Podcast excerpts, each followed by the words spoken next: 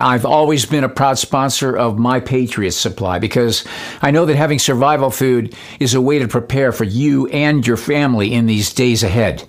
And this month, you can save $200 on their best selling three month emergency food supply kit. Over 2,000 calories a day, 21 varieties, up to a 25 year shelf life.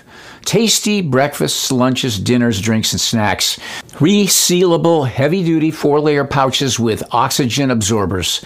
Made in the USA, no MSG added. Sealed into six rugged, water resistant buckets. Ships fast with free shipping included. Before you go buy those Christmas gifts that will give some people a temporary thrill, why not be prepared for you and your family when there's no food or very little in the stores? And we can already see that happening now.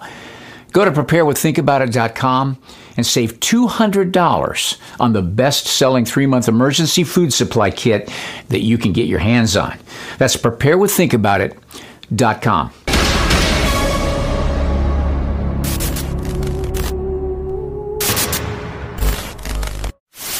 After Marx, there were a group of Marxists who wisely decided that you could bring this collectivist society to a nation through culture as well by introducing certain values and concepts that would break down the family, for example. If you could somehow break down the family unit so that it was no longer self-sustaining and no longer valued in a society, then that would leave individual members who formerly could turn to the family for support in times of need, they would now be cut loose. They would be without a place to go in times of need. So now they have to turn to the government. So cultural Marxism would be that type of activity in any society that breaks down the culture in such a way so that people instinctively turn to government as an alternative for the support that they otherwise would have. This is done through art, it's through music, it's through literature, it's through motion pictures and that kind of thing. The implanting of certain ideas and concepts which make them very ripe for the philosophy of collectivism and makes them very ripe for turning to government as the big daddy, the big solver of all problems. Collectivism uh, implies that if something is important enough, then the state should step in and make sure that everybody conforms, whether they want to or not. The whole point of a socialistic society is to do four things. Marx talks about destroying the family, two, destroying property, three, destroying religion, and four, destroying the nation. And what you end up with is the gulag, where the whole country becomes the Soviet Union. Almost every movie that Hollywood puts out today must depict characters with at least one of the following attributes. 1. The protagonist and or the antagonist are divorced. 2. The female is portrayed as dominant, controlling, violent, and or one-up on men. 3. The male is portrayed as aloof, feminine, overly sensitive, and or cheating. 4. Somewhere in the family, at least one of its immediate members must be a lesbian, gay, bisexual, or a women's liber. Often, attributes are mixed in various proportions, and even mixed with a touch of schizophrenia, as males and females swap roles in fluorescence. One of the big themes in, in, movies in recent years has been that uh, the, the, the, whites have almost tended to disappear from positions of being heroes, of being sort of uh, you know idealized or something like that.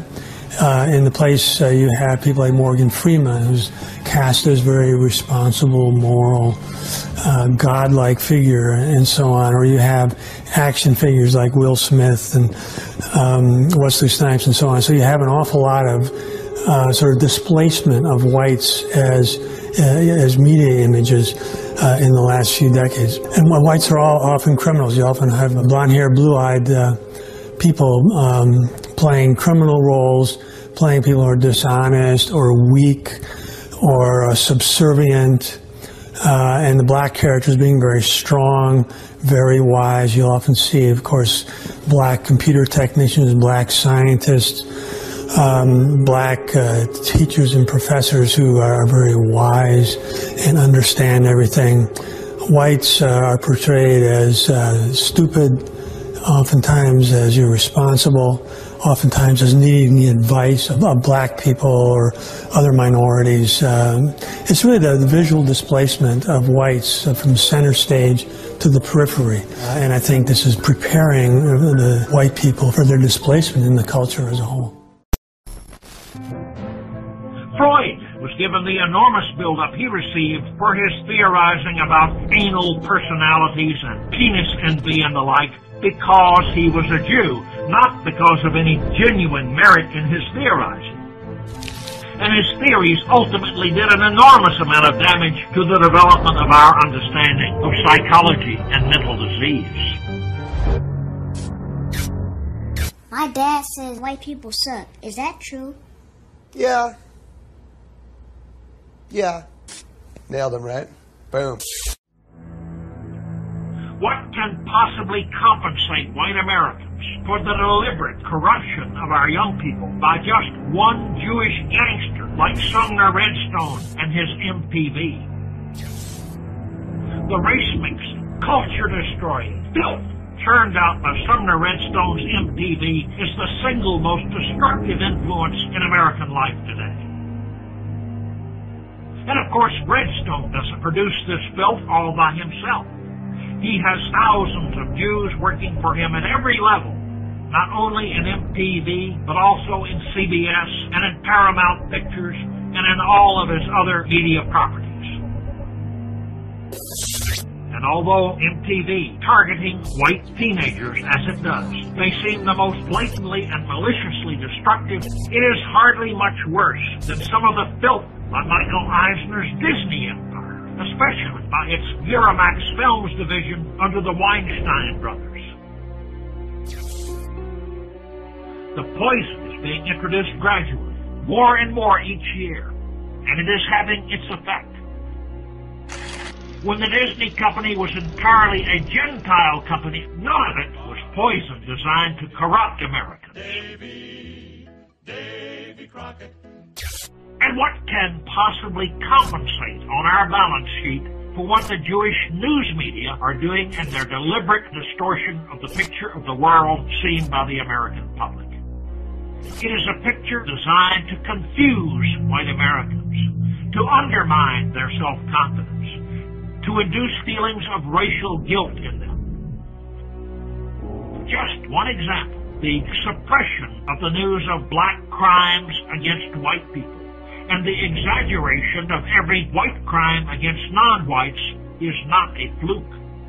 It is done routinely by all of the Jewish news media. And interracial crime is just one issue. The relations between the sexes, immigration, the foreign relations of the United States with the rest of the world, and a hundred other important issues are similarly distorted in their portrayal by the media. This deliberate distortion has done irreparable damage to American society. And again, the distortion has been deliberate, planned, systematic, and intended to do harm to us. Göran Rosenberg, Swedish Jewish author and journalist, explains the drive behind the push for destroying white countries by means of cultural Marxism. Historically, Jews had always thrived in nations and empires with multicultural, pluralistic, and tolerant environments, while they fared badly in strong ethnic or nationalistic societies. European Jews have always been the emblematic stranger or other. Therefore, by definition, a society where the stranger is welcome is good for the Jews. The future of European Jewry is dependent on our ability to shape a multicultural, pluralistic, and diverse society. The website smashculturalmarxism.com explains the phenomenon of cultural Marxism extremely well. Cultural Marxism, or cultural Bolshevism, degenerate culture, seeks to destroy everything good about society, what holds it together, what helps it to advance, what promotes intelligence and beauty. It seeks to degenerate society and take it to a lower form where people are less intelligent and more animal. It's based on the Marxist lie that everything good about society is all form of oppression. Every time anyone promotes cultural Marxism, they use the same line claiming it's about freeing people from oppression. These common cultural Marxist themes are all promoted by the same lie that they are done in the name of freedom. Liberalism, sexual perversion, degenerate art, degenerate music, mass immigration, anti-intelligence, and a promotion of people acting like animals, corrupted versions of feminism, multiculturalism, oppressing people of European ancestry, and destroying nationalism and destroying non-Jewish religion. Cultural Marxism is largely a synthesis of Marx and Freud. It is Marxism as applied in the cultural sphere and the analysis and control of the media, art, theater, film, and other cultural institutions in society, often with an emphasis on class, gender, and race. As a form of political analysis, cultural Marxism gained strength in the 1920s and was the model used by a group of intellectuals in Germany known as the Frankfurt School and later by another group of intellectuals at the Center of Contemporary Cultural Studies in Birmingham, England. The fields of cultural studies and critical theory are rooted in and influenced by work of cultural Marxism. Cultural Marxism is formulated as a way to subvert European nations and civilization using methods other than direct political action. Theodor Adorno was also an original member of the Frankfurt School with the help of the American Jewish Committee, he wrote a book entitled The Authoritarian Personality. The book's purpose was to make every group affiliation sound as if it were a sign of mental disorder. Patriotism, religion, family, and race loyalty were signs of a dangerous and defective authoritarian personality. The school's critical theory preached that the authoritarian personality was a product of the patriarchal family. This was one of the basic principles of cultural Marxism, the need to break down the family unit. Frankfurt School, at its base, developed the ideology that you had to sort of reject your family. By rejecting your family, you would then uh, be more likely to uh, accept, or you would be less likely to be anti-Jewish. And so, you know, it's a remarkable thing because they never supposed that Jewish children should reject their parents we're going to promulgate Judaism to the next generation, you have to have children who identify with their parents. But in the authoritarian personality, identifying with your parents, who were Christian especially, was the epitome of pathology. This had to be eradicated. What you see with the, the authoritarian personality is holding out individualism, radical individualism, as a cultural ideal. Now, of course, individualism is a long roots in, in European society. But what you're talking about with radical individualism is giving up all your allegiances. You just become the isolated individual. This is not a prescription that Jews have ever adopted. I mean, if there's anything that is characteristic of Judaism, it's a strong sense of identification with a group. So essentially, this is a prescription for the behavior of, of Gentiles that would uh, essentially make them less likely to have allegiances with other groups. Because what, from the standpoint of Jews, what is the the most terrifying thing is a, a, group of non-Jews united by an ideology where they have a strong sense of group membership and which Jews are viewed negatively. I mean, the paradigm of that would be, of course, National Socialism in Germany from 1933 to 1945. Fundamentally, what Nazism was about was having a strong sense of being a member of a nation, having a strong sense that you're part of an in-group, and these other people uh, are not, you know, you're, you're not on their page, uh, Jews especially. And so uh, one way to get rid of that, basically, is to advocate individualism for everybody. Get rid of your allegiances. Don't have any, any allegiance to religion, country, race, even family. And again, one of the, the, points I keep making there is that this is completely hypocritical because to be a strong identified Jew means that you are highly connected to a group, that you have a strong sense of group membership, that you think of outgroups as potentially threatening, as enemies, and so on. In other words, the psychological process of a group membership tend to make us view negatively the people in other groups, uh, and, and, that applies to Jews as well as anybody else. So, strongly identified Jews tend to have strongly positive views of their in-group, strongly negative views of the outsiders, and you know that's part of the cultural critique. Of these Jewish intellectuals have very negative views about the culture and peoples of the outside them. In the book, Adorno defined parenthood pride in one's family, Christianity, adherence to traditional gender roles, and attitudes towards sex, and the love of one's own country as pathological phenomena. Cultural Marxists wanted to create conflict between the oppressed minority and the oppressing majority, between those with alleged privilege and those without it. The working class had been replaced by minorities. All allegiance to family, nation, and culture was seen as major obstacles and sources of anti Semitism. In order for them to get rid of all resistance to the Jewish interest, it would have to be crushed and eroded within every white person Nationalism, racial realism, heterosexuality, sovereignty, homogeneity, traditionalism, loyalty, and the nuclear family were looked upon as major obstacles to the communist takeover of Western civilization. Thus, the cultural Marxists came up with ways of gradually breaking up our culture from within. The Marxist idea of equality is not actually possible to achieve in reality. It is only about bringing down the ones who stand out, the successful, the hardworking achievers, to the same level as those who do nothing, fail, and are lazy. This is how you make everyone quote unquote equal. To undermine Western civilization, the Jewish extremists called for the most negative and destructive criticism possible of every sphere of the Gentiles' life.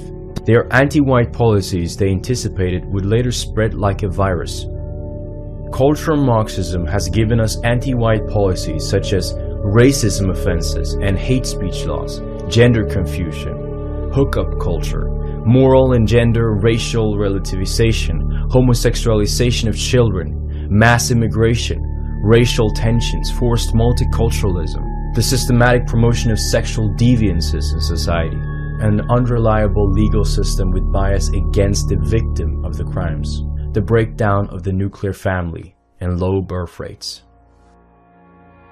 Notable philosophers from the Frankfurt School were Herbert Marcuse, Theodor Adorno, Max Horkheimer, Walter Benjamin, Erich Fromm, Friedrich Pollock, Leo Leventhal, Jürgen Habermas, Alfred Schmidt, Axel Honneth, Siegfried Kracauer, George Lukács.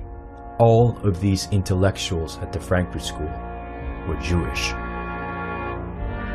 The intellectuals were first to be targeted in all communist states. Free thinking is dangerous to the system. Social justice and feminism, to name but a few, are all anti-white, anti-free speech movements inspired by and born out of critical theory, and thus come under the umbrella of cultural Marxism. A popular manifestation of cultural Marxism is also political correctness, which the great English writer Theodore Dalrymple eloquently defines like this. In my study of communist societies, I came to the conclusion that the purpose of communist propaganda was not to persuade or convince, not to inform, but to humiliate, and therefore, the less it corresponded to reality, the better. When people are forced to remain silent when they are being told the most obvious lies, or even worse, when they are forced to repeat the lies themselves, they lose once and for all their sense of probity. To assent to obvious lies is, in some way, to become evil oneself. One standing to resist anything is thus eroded, and even destroyed. A society of emasculated liars is easy to control. I think if you examine political correctness, it has the same effect and is intended to. Feminism was part of the Jewish group evolutionary strategy, which came out of the think tank known as the Frankfurt School. Its goal was to cause resentment, division, and weaken the relationships between men and women in the Gentile society, to destroy the institute of marriage and the sanctity of the family. Women would be turned into working units. Feminism is the idea that women are free when they serve their employers, but slaves when they help their husbands. Through promoting abortion and radical feminism, the sexes would turn against each other and consequently lower their demography by preventing childbirth. Feminist propaganda would brainwash white women that marriage constitutes slavery for them and that freedom for women cannot be won without the abolition of marriage and traditional relationships. Jewish uh, uh, intellectuals, Jewish activists have been very involved in, in, in feminism, for example. There has been a tendency to see the white male as someone something that has to be sort of demoted in society. Because there's no question that, say, in the year 1950, that white males ran the show in America. Feminism, you know, women were happy to stay at home and have children. Now women are encouraged to go off and have careers, and they have very few children. You know, my view is uh, that it would be far better, uh, I think a lot more women would be happier uh, being, being wives and mothers than they would be uh, getting into the world of work where they had to be competitive they have to sort of pretty much uh, put the family in the back burner. Sexism was an epithet coined by the abortion promoting feminist Jew Margaret Feldman. This epithet would be used to attack any person who uphold the natural order and mutually complementary roles of the sexes in society. Feminism has absolutely nothing to do with protecting women. It is a cultural Marxist program to degrade and subjugate white men, and of course also white women. Well, one of the things they told me was that um, he, well, he was at the house one night and uh, we were, talking, we were talking and he started laughing. He said, Aaron, what do you think women's liberation was about? And uh, I said, I, am pretty conventional thinking about it at that point. I said, I think it's about women having the right to work, getting equal pay with men, just like they won the right to vote. You know? And he started to laugh. He said, You're an idiot. And I said, Why am I an idiot? He said, you want, me? let me tell you what that was about. We, the Rockefellers, funded that. We funded Women's Lib, you know? And we're the ones who got all over the newspapers and television, the Rockefeller Foundation. He says, and you want to know why? He says, there were two primary reasons. And they were, one reason was we couldn't tax half the population before Women's Lib. And the second reason was now we get the kids in school at an early age. We can indoctrinate the kids how to think it breaks up the family. The, the kids start looking at the state as the family, as the school, as the officials, as their family, not as the parents teaching them. And so those are the two primary, the primary reasons for women's lib, which, which I thought up to that point was a noble thing. You know, when I saw their intentions behind it, where they were coming from when they created it, the thought of it, I saw I saw the evil behind what I thought was a noble adventure. The Jewish radical feminist Robin Morgan stated that, I feel that man-hating is an honorable and viable political act, that the oppressed have a right to class hatred against a class that is oppressing them. We can't destroy the inequities between men and women until we destroy marriage. Linda Gordon, Jewish feminist and historian, explains that the nuclear family must be destroyed Whatever its ultimate meaning, the breakup of families now is an objectively revolutionary process. In order to do this, Jewish feminist Andrea Dworkin stated that they will have to destroy the structure of culture as we know it. Its art, its churches, its laws, its nuclear families based on father right and nation states. She continues, I want to see a man beaten to a bloody pulp with a high heel shoved in his mouth, like an apple in the mouth of a pig. The Jewish feminist Susan Sontag says that the white race is the cancer of human history.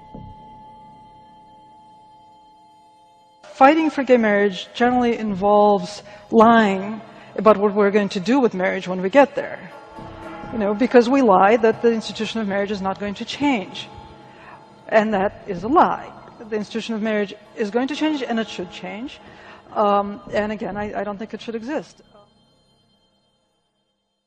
The hyperinflation of Germany attracted the international community to Berlin, and it was known as the moral cesspit of Europe, where any and every deprived sexual activity could be had. The cultural Marxist Jews had introduced decadence and immorality into German culture, movies, art, and theater. That's why people say oh, Berlin is the Babylon of the 20s things that had been considered to be immoral, amoral, whatever, were, were, became irrelevant and anything went. Prostitution was legalized in 1927. Mother and daughter teams offered their services to the same client simultaneously. There were no fewer than 17 different prostitute types in this brothel city. There were clubs where lesbians liked to whip schoolboys, and you'd find military officers sitting there with children sitting on their laps. So a lot of it was play acting, but there were quite a lot of people who also indulged in it. The first homosexual and transsexual propaganda theater plays were made in Berlin in the 1920s. The first adultery theater plays were made by Jewish authors. Places that you hadn't noticed would turn into outrageous strip clubs. The basements of the restaurants would be homosexual or lesbian romper rooms and sex clubs.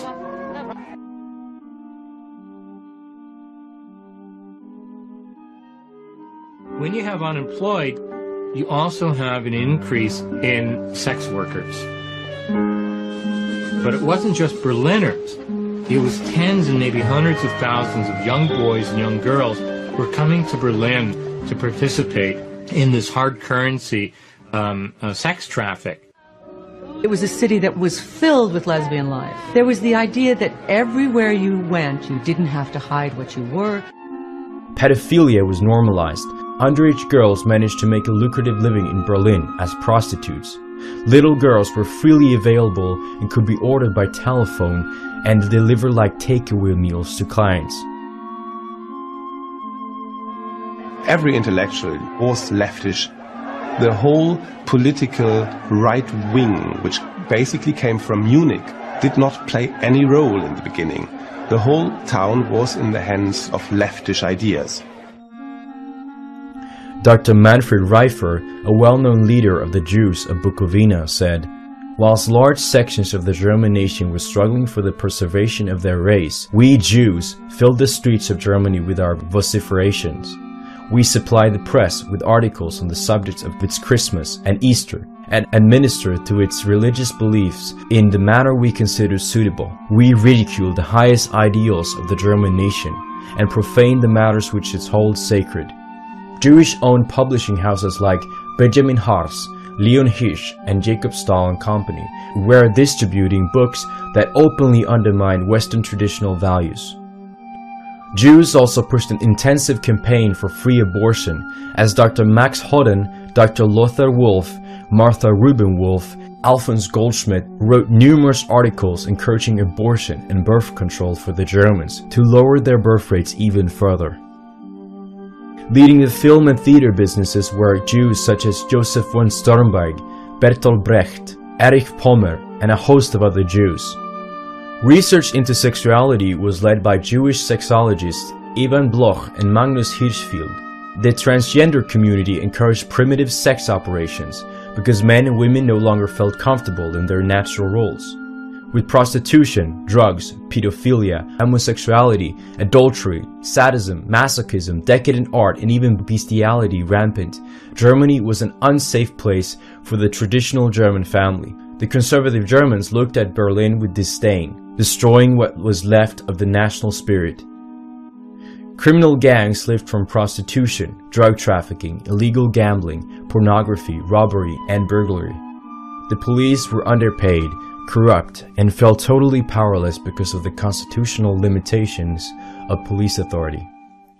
Maurice Samuel was a Romanian-born Jewish and Zionist novelist, translator, and lecturer. In 1924, he stated explicitly in his own book, You Gentiles, that we Jews, we are the destroyers, and will remain the destroyers forever. Nothing that you will do will meet our needs and demands. We will forever destroy because we want a world of our own. The Jew Dr. Kurt Münzer wrote in his novel Der Weg nach Zion, The Way to Zion, We have corrupted the blood of all the races of Europe. Perhaps we have infected them. Today, everything is unified. Our thinking is in everything living. Our spirit rules the world. We are the masters. For everything that has power today is the child of our spirit. One may hate us, one may drive us away, our enemies may triumph over our physical weakness, but we are no longer to be gotten rid of. We have devoured the peoples, conquered the races, defiled them, broken their strength, made everything rotten, lazy, and corrupt with our stale culture. Our spirit can no longer be exterminated. Rabbi Harry Waton said, The communist soul is the soul of Judaism. When we look deeper into the nature of communism, we see that it's essentially nothing else than Judaism.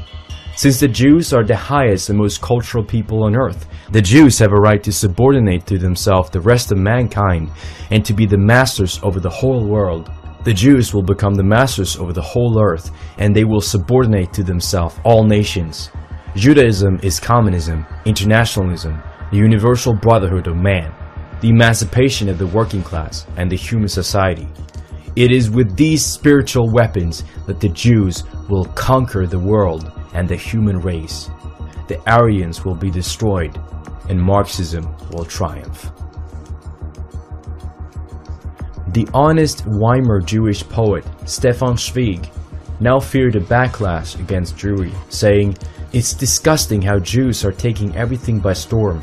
Should it not be our responsibility to anticipate the justified anti-Semitic indignation and call our people back to their senses?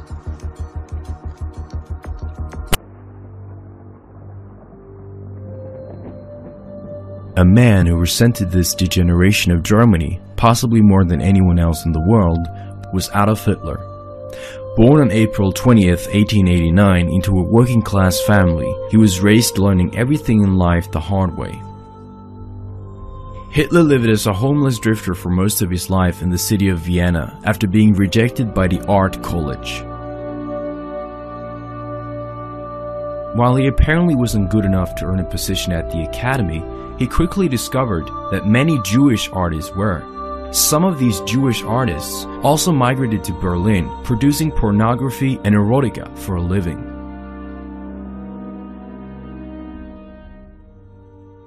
Hitler volunteered to fight for Austria in 1914. By that time, both of his parents had passed away. He then begged Bavarian authorities to let him fight for Germany. He fought with great bravery, instinct, and distinction, and was promoted to Lance Corporal. He received the Military Cross, Iron Cross Second Class, Iron Cross First Class, and six medals for bravery. He was wounded twice. In October of 1916, he was badly wounded and abided two months in a military hospital. He could have stayed home, but instead chose to return to the front lines. In October 1918, he was temporarily blinded by a British poison gas attack. Hitler heard about the capitulation of Germany while recovering his eyesight at the hospital. He was confused and outraged after hearing the news and thought that the sacrifice and suffering of the German soldiers had been for nothing. The artist from Vienna wanted answers, and he would not rest until the enemies had been exposed and Germany's honor restored again. When Adolf Hitler joined the German Workers' Party, DAP, in 1919, he became the seventh member of the nationalist group. Hitler then decided that the time was right to seize power of the local government in Munich. Patriotic war veterans would join him in the revolt and move against the national government in Berlin. Hitler then used a rally in Munich Beer Hall to launch a coup. An enthusiastic crowd turned out to support him. The local uprising, or putsch, was ignited by a moving speech by Hitler, but it was interfered by communist troops who opened fire on the nationalists, killing 16 of them. Hitler and the others were arrested and tried for treason. At his trial, Hitler used his opportunity to spread his political and philosophical ideas, which apparently were so inspiring that they afterwards even published them in some newspapers. The judge was incredibly impressed and issued a lenient sentence for Hitler and the nationalist rebels. The Munich coup failed, but the legend of the great speaker grew, and by every day that went by, he fascinated and attracted new followers. He quickly generated a large support base. During his imprisonment of 1924, he wrote the Bible of National Socialism, Mein Kampf, My Struggle. His close associate Rudolf Hess, imprisoned with Hitler, typed out the dictation for the book, which was published in 1925. Mein Kampf was part political manifesto and part autobiography, containing discussions of history, philosophy, and economics. In the book, Hitler explained the global conspiracy for world government and that it was directed by international Jewish bankers. He also wrote about the German loss of First World War. the Jewish Bolshevik Revolution, the Versailles Treaty, and the resulting hyperinflation that devastated Germany. He accused the elite Marxist Jews of Germany of controlling newspapers and banking, fomenting wars, and corrupting the art, culture, and morality of Europe. Mein Kampf quickly grew in popularity, which made Hitler a wealthy man. Hitler was not the only man who warned about the international Jewry. In 1922, Henry Ford, the American industrialist founder of the Ford Motor Company, published a four-volume set of booklets called The International Jew, where he exposed the plans and operations of an organized Jewish globalist elite. Ford's research revealed a hidden influence over the American politics, the Fed, the press, crime, and entertainment. German nationalists would later study and hand out translated copies of Ford's work. Adolf Hitler himself had a copy in his office, along with a photo of Ford. Ford himself referred to the problem of the rising influence of Jewish supremacism as the world's foremost problem.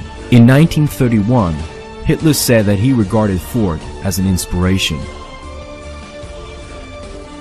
To draw people away from both right nationalist and left socialist parties, Hitler merely added national and socialist to the party's name, making it NSDAP, taking socialism without internationalism and nationalism without capitalism. Hitler said to the people that Germany's most precious possession was their own people, and that they all had to unite to save their own nation.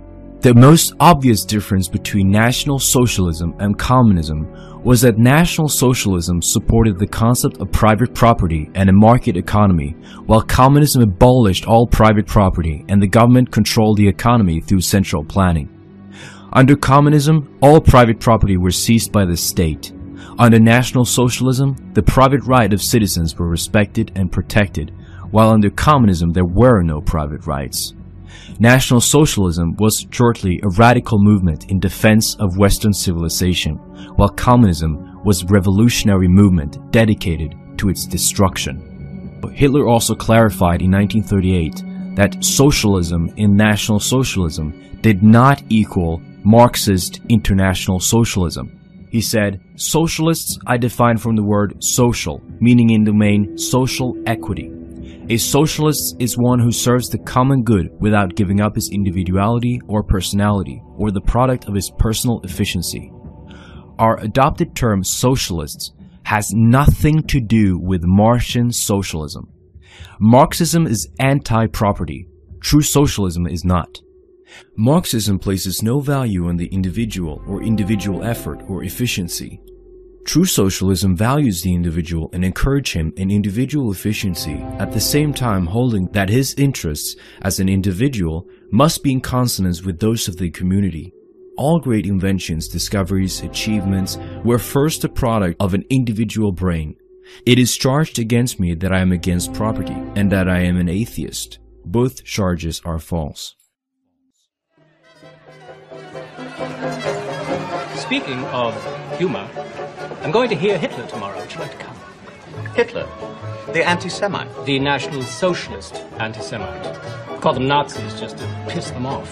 I hear he's fascinating. The National Socialists did not call themselves Nazis. The term Nazi, along with Nazism, is a political epithet invented in the 1920s by Konrad Heiden as propaganda against the NSDAP and National Socialism. Konrad Heiden was a Jewish journalist and a member of the competing party, Social Democratic Party. The term was a variant of the nickname for members of the Social Democratic Party, which at that time used to be called SUSI, abbreviation of Sozialisten. Nazi was a political pun based upon the Austro-Bavarian slang word for simpleton or country bumpkin, and derived from the fairly common name Ignaz. It would be like saying Nazi. Hence, there were no Nazis. They were National Socialists. Hitler also designed the NSDAP flag. The swastika is an ancient symbol which means to be good, good luck, and represented light, consciousness, and well-being.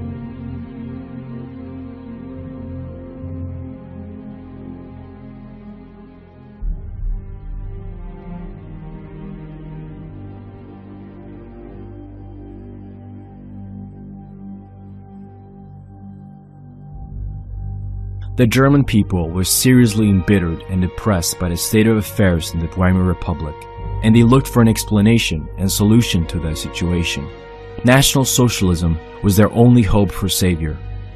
With decadence and all the undermining of family values so ingrained in Germany, the country had become an unsafe and unfit place for any German family. By means of a democratic election, Hitler took over the leadership of Germany on January 30th, 1933. Hitler is often called a dictator, but in fact he is the only wartime leader that could prove that he was democratically elected. Hitler said, Allow me four years, and I swear to you, as truly as I have now undertaken my duties, I will depart. It is not for any reward or benefit that I have taken office, but only for your sake. It has been the greatest decision of my whole life.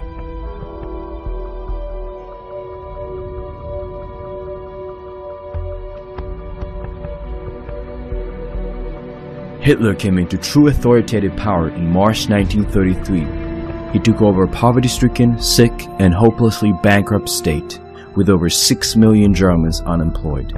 All German gold reserves have been stolen by the victors of World War I as crushing reparation payments. When Hitler kicked out the destructive international banking cabal, he became the only leader in history to arrest a Rothschild. He later restricted Jewish ownership of radio and newspapers.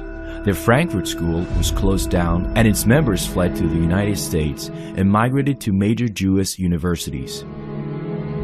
Hitler did not want to fall back into the interest slavery of the international Jewish bankers. He therefore immediately outlawed the debt-based system, i.e. usury, by punishment of death and created a new Deutschmark that was backed only by productive German physical and intellectual labor. After having deleted the parasitical bankers from the equation, the German economic miracle took off almost immediately. Instead of borrowing from the banks at interest, the government instead created a new monetary system for the Germans called the Labor Treasury Note. Millions of Germans were put to work and the workers were paid with the treasury certificates. The government issued money was not backed by gold, but it was backed by something of real value. It was essentially receipt for labor and materials delivered to the government.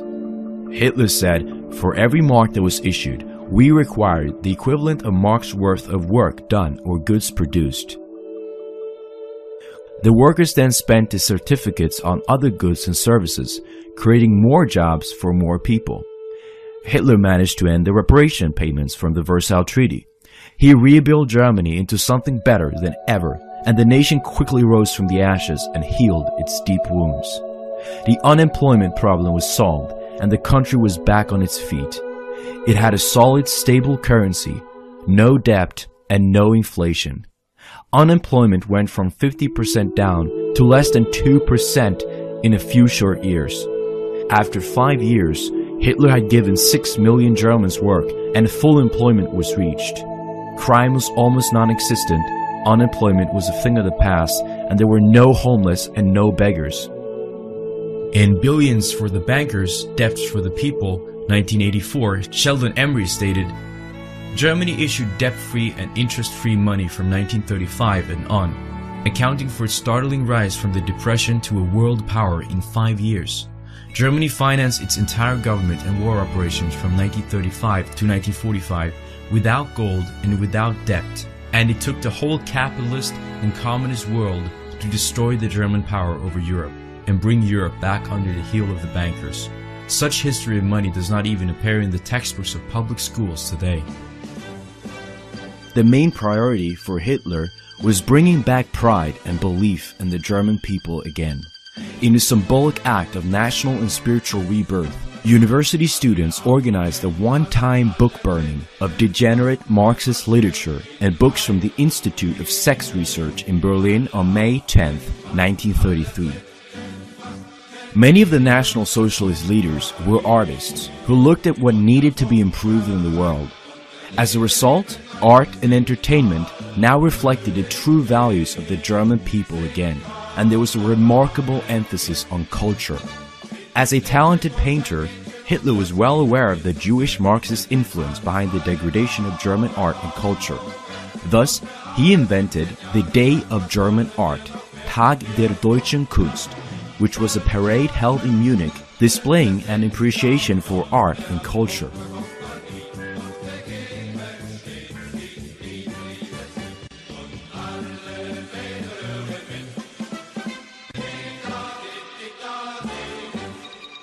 Theaters flourished. The German movie industry produced about 100 feature films per year between 1933 and 1945. Some of the best classical recordings still existing were made in Hitler's Germany. Actors from all over Europe, primarily from France, Sweden, and Italy, were stars in German movies. Hitler transformed his country from an economically ruined land on the brink of breakdown, civil war, and total collapse into the world's most advanced and prosperous country. Everybody was in a very bad economic situation. There was unemployment, there was hunger and um, inflation. And then Hitler came and offered that he would make Germany as a great nation again and he would give back our lost self-confidence.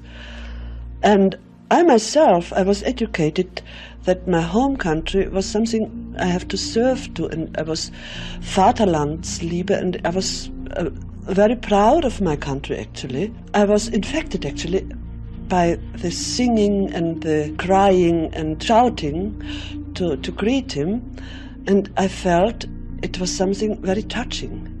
And after he came to power, he started immediately to put in practice what he promised, and he gave housing to the workers and employment to the unemployed, and um, there was food, and everything was in order again.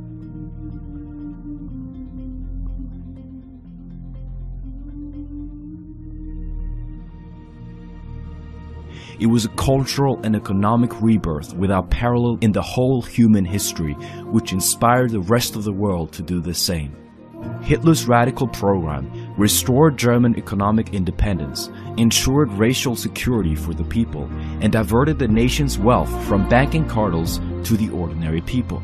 Meanwhile, the rest of the world, still ruled under the Rothschild cabal, was still in recession Hitler also relaxed the strict gun control laws of the previous government, allowing the people to defend themselves again. False claims are constantly made that Hitler could take power because he disarmed the German people. But this is nonsense. It was the Weimar government that already had disarmed the German people before. Gun clubs now open all over the Reich. A man who lived in Hitler's Germany was Hans Schmidt. He said, To be a boy or girl at that time was wonderful. In the Hitler's youth, the differences between Christian denominations or the different German states did not count. We all truly felt that we were members of one body of people, one nation. Youth hostels were opened all over the Reich, enable us to hike from one beautiful town to another, seeing our fatherland. Every effort was made to strengthen our minds and bodies. Contrary to what is said today, we were encouraged to become free in spirit and not succumb to peer or authority pressure. 1st of May 1933 was made into a holiday for the workers. Hitler implemented the Strength Through Joy program, which was a generous social program that enabled the common man to have affordable leisure activities such as concerts, plays, libraries, day trips, and cruises to other countries. For the first time in the world, millions of workers and their children could access a foreign vacation almost for free. The first vacation cruise were built for the German workers. The favorite destinations were the Portuguese island of Madeira, as well as the Spanish island and port cities. The National Socialist Program is a manual for national recovery. Its lesson can be applied to any nation today. Drawing on the program, Germany in less than 36 months enjoyed full employment and the world's highest standard of living.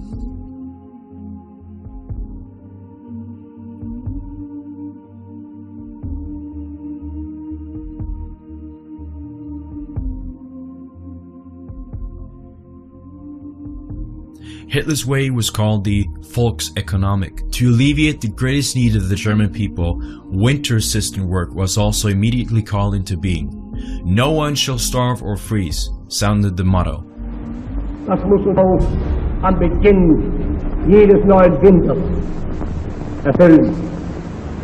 diese gewaltige soziale Arbeit, die ist mehr als ein Almosen. Wenn wir sagen nicht den Reichen, gebt ihr den Armen, sondern wir sagen, deutsches Volk hilft dir selbst. Jeder soll helfen, ob arm oder reich. Jeder soll sich denken, es gibt nur einen, der ärmer ist als ich und dem will ich helfen als Volksgenosse.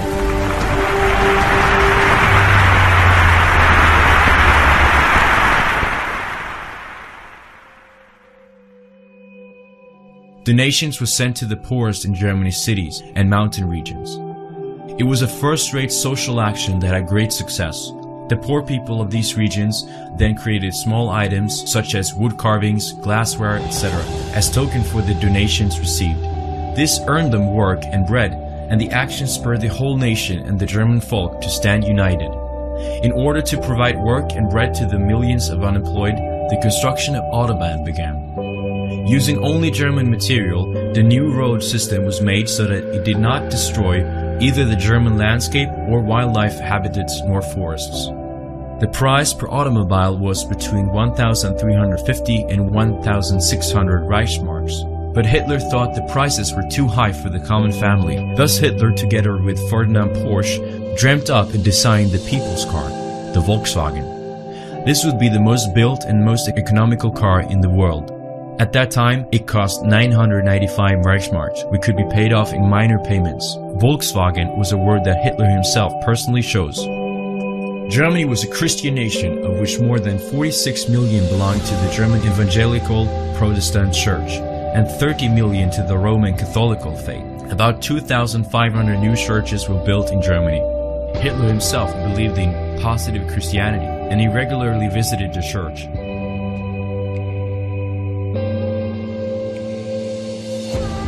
What was he like as a man?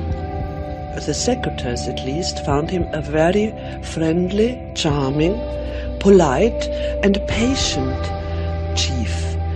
He has even a sense of humor, and we never experienced any loud words or something unfriendly. And to me, as I was the youngest, he had actually more or less a fatherly behavior. I actually I liked him and I felt well in his company and I enjoyed talking to him and listening to his more or less monologues.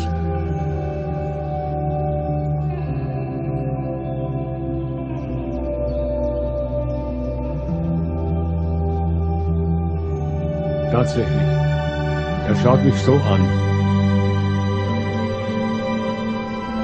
Und das war einer der seltsamsten Momente meines Lebens. Ich habe Gefühl, das Gefühl gehabt, er sucht irgendwie, der Blick, der zunächst ganz auf mich gerichtet war, ging auf einmal durch mich hindurch in eine unbekannte Ferne. Das ist so sonderbar gewesen.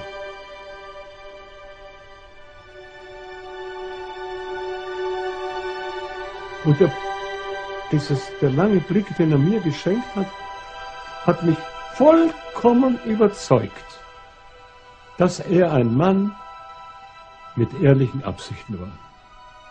Ich kann nur eins sagen, ich bin glücklich, dass mir Hitler in seiner, von seiner schönsten Seite begegnet ist. Es hat sicher auch dunkle Seiten gegeben, aber ich habe ihn von seiner wunderbaren Seite erlebt. Und das ist etwas, was mir kein Mensch nehmen kann.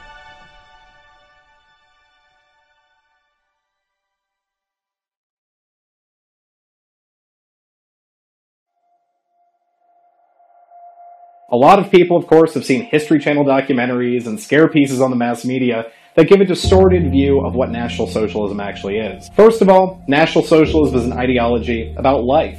It's about the cultivation of life, of building strong families, of building families that are able to raise good children, children that are moral, children that are healthy, and children that are on a path of virtue to be able to build a better and brighter future for the nation. It's about cooperation, specifically class cooperation, gender cooperation, and cooperation throughout all members of society. National Socialism views the nation like a body, and a body takes all different parts. The liver is not more important than the brain or the heart or the arm or the leg. Everything works in tandem with one another to be able to be life. We as National Socialists support every single member of our community as being part of an extended family. The working class has a responsibility and a duty to be able to work hard, but they also have a right to economic justice, to having their voices be heard within society. And bosses have a right to be able to make profits within their corporations and companies, but they also need to ensure that they're putting the best interests of the worker, families, and the nation first. We believe in taking from the right nationalism without capitalism, and from the left socialism without internationalism. At the end of the day, National Socialism and its economic theory is about putting the nation first, because the nation is your family. National Socialism is also about rejecting capitalism and communism. Capitalism and communism are two ideologies that take the human being and make him a cog within a greater machine. Communism wages a war of the poor against the rich, and capitalism is a war of the rich against the poor. Both of these are Jewish ideologies, and ideologies that poison the national community.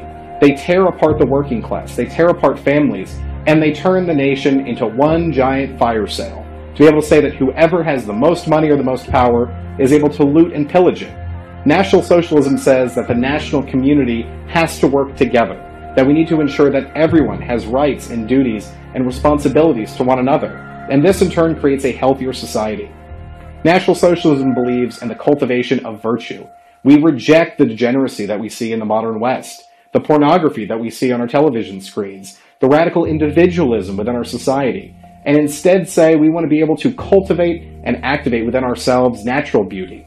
We want to be able to build beautiful art. We want to be able to build beautiful cities and beautiful communities. This is about the cultivation of what is good.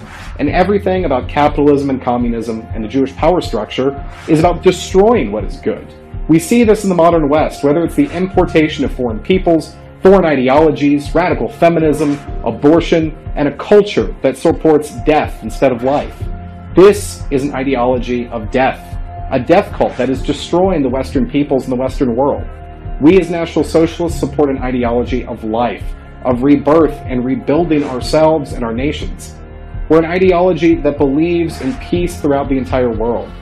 General Leon Degrelle said that National Socialism and racialism is about lifting your own people up, and we want the same for every single group of people.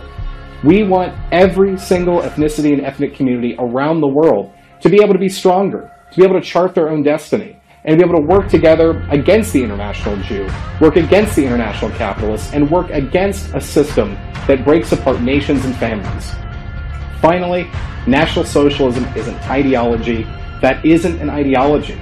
It follows natural law. These are principles that are within all of us. We as National Socialists, whether we are Christians or pagans or simply agnostics, understand that there is a greater power and there's greater principles that drive us in this world. As an extended family and a national community, we're not at war with one another over differences on religion, differences in subculture, or differences in class. We understand that working together as a team is what will make our nation strong. National Socialism is building a better and brighter future.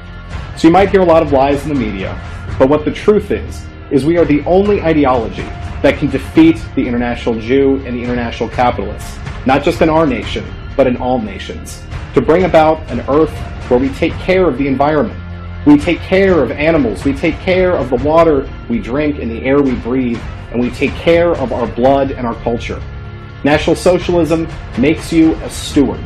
You have responsibilities and duties. It is not an ideology for the weak. It is an ideology for those that love their faith, their family, and their folk.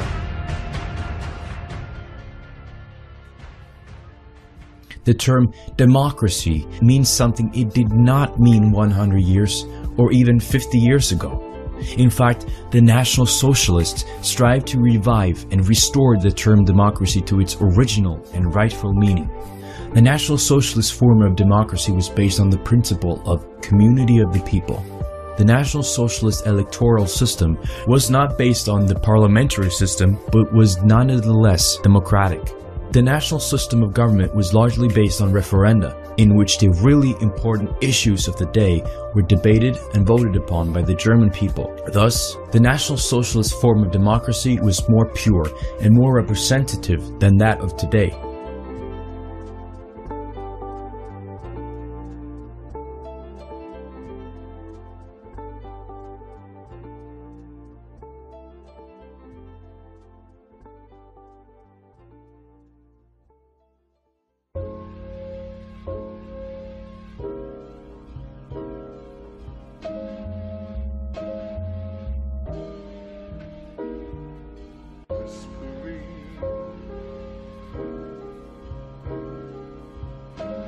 Each and every child in Hitler's Germany was considered a sacred blessing from above and a reason to celebrate. Motherhood was a cherished and noble act again. The Cross of Honor of the German Mother was awarded to mothers who had many children.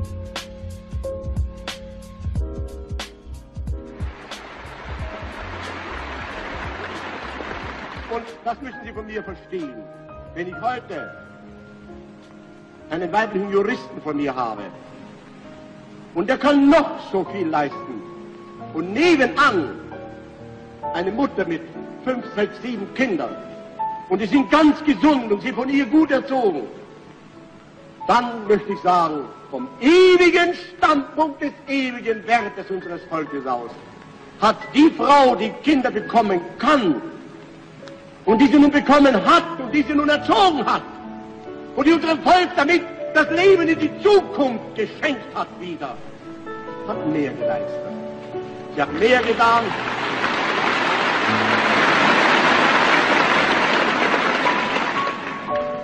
Sie hilft mit, den Tod unseres Volkes zu vermeiden.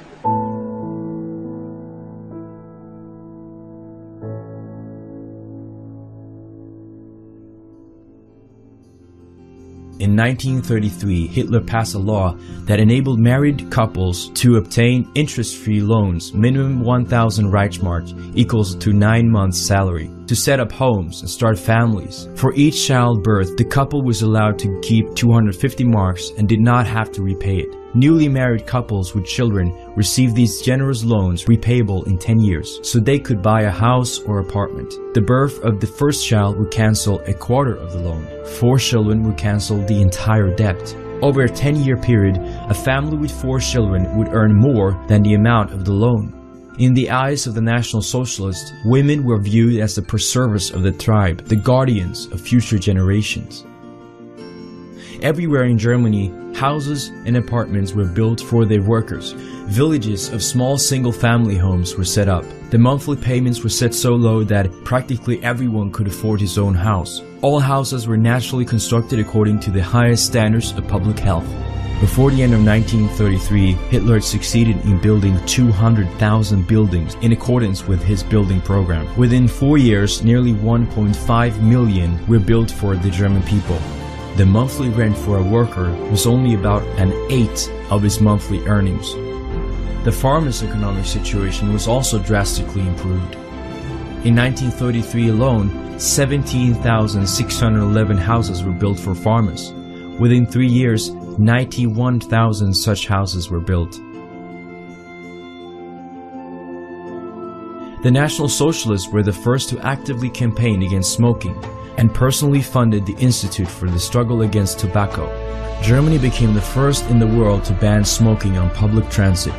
In 1937, his government enacted the first law which prohibited the sale of alcohol to minors and enacted stiff penalties for drunken driving. They also introduced the first blood test for automobile drivers suspected of driving drunk.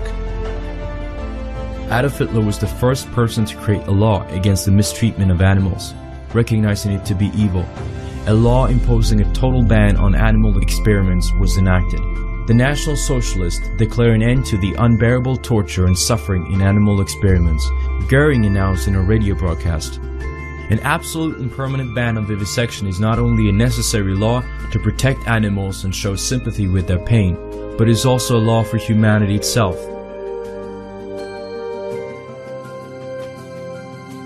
The inhuman ritual slaughter of animals as kosher and halal was totally banned. The Reich Animal Protection Act was enacted. Germany even hosted an international conference on animal protection in Berlin.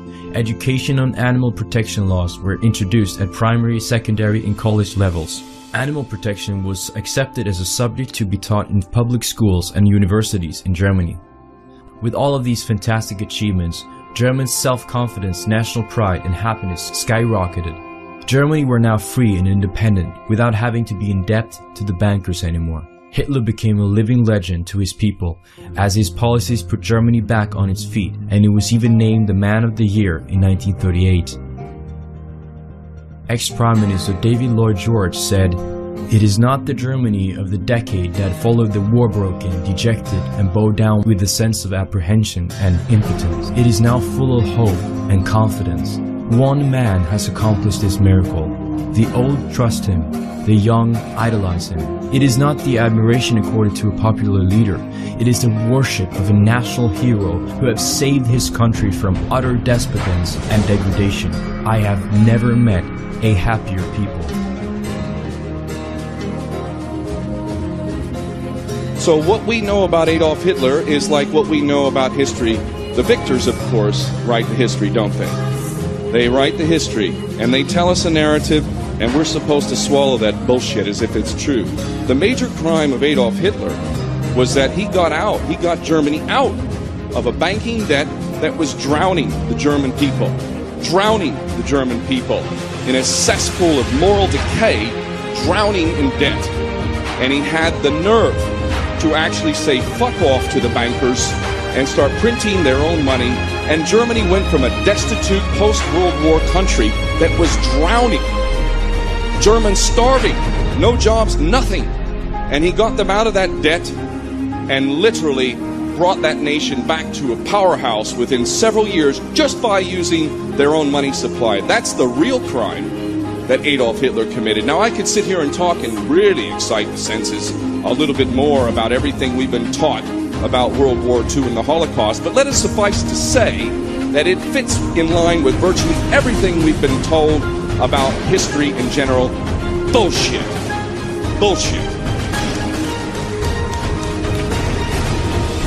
And John F. Kennedy had the courage and the balls and integrity to bypass the Federal Reserve Bank, to bypass his financial system, and he was dead within six months. And there ain't no coincidence there. Definitely not. We only need to do one thing to turn it all around. One thing. Let's confront that financial system. Let us print our own money.